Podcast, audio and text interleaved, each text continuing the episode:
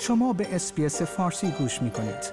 با رفتن به sbs.com.au به اخبار و گزارش های بیشتری دست خواهید یافت.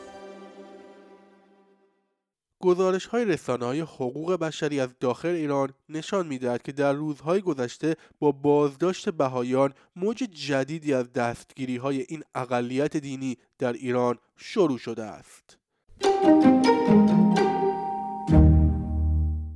منابع حقوق بشری داخل ایران از فشارها بر بهاییان با صدور احکام زندان برای این شهروندان در روزهای گذشته در شهرهای مختلف ایران خبر دادند. به گزارش خبرگزاری هرانا برای گرنوش نصیری و فریده مرادی دو شهروند بهایی از سوی شعبه اول دادگاه انقلاب اسلامی مشهد احکام حبس صادر شده است.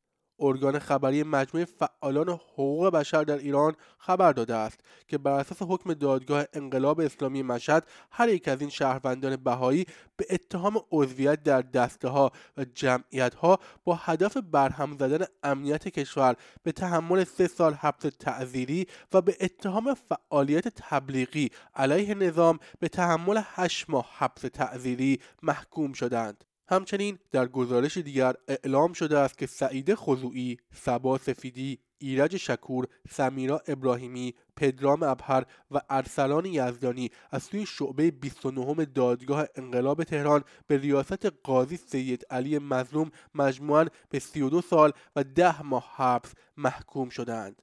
چندی پیش هم دادگاه انقلاب اسلامی شیراز در روز سهشنبه دوم آبان سه شهروند بهایی را به اتهام عضویت در گروه غیرقانونی و معاند نظام با قصد برهم زدن امنیت کشور به زندان محکوم کرده بود. این در حالی است که رادیو آزادی به نقل از منابع آگاه خبر داده است که در روزهای اخیر ده نفر از شهروندان بهایی در ایران بازداشت شدند. دلیل بازداشت این افراد هنوز مشخص نیست. پیش از این صدای آمریکا به نقل از فرهاد ثابتان سخنگوی جامعه جهانی بهاییان گفته بود که سرکوب شهروندان بهایی به شدت بیشتر شده است. بهاییان بزرگترین اقلیت غیر مسلمان ایران را تشکیل می دهند در حالی که آنها بر اساس قانون اساسی ایران به عنوان یک اقلیت مذهبی رسمی شناخته نمی شوند و گزارش های مختلفی وجود دارد که آنها از حقوق مختلفی از جمله داشتن کار دولتی و تحصیلات عالی برخوردار نیستند. آیا می خواهید به مطالب بیشتری مانند این گزارش گوش کنید؟ به ما از طریق اپل پادکست، گوگل پادکست، سپوتیفای یا هر جای دیگری که پادکست های خود را از آن می گیرید گوش کنید.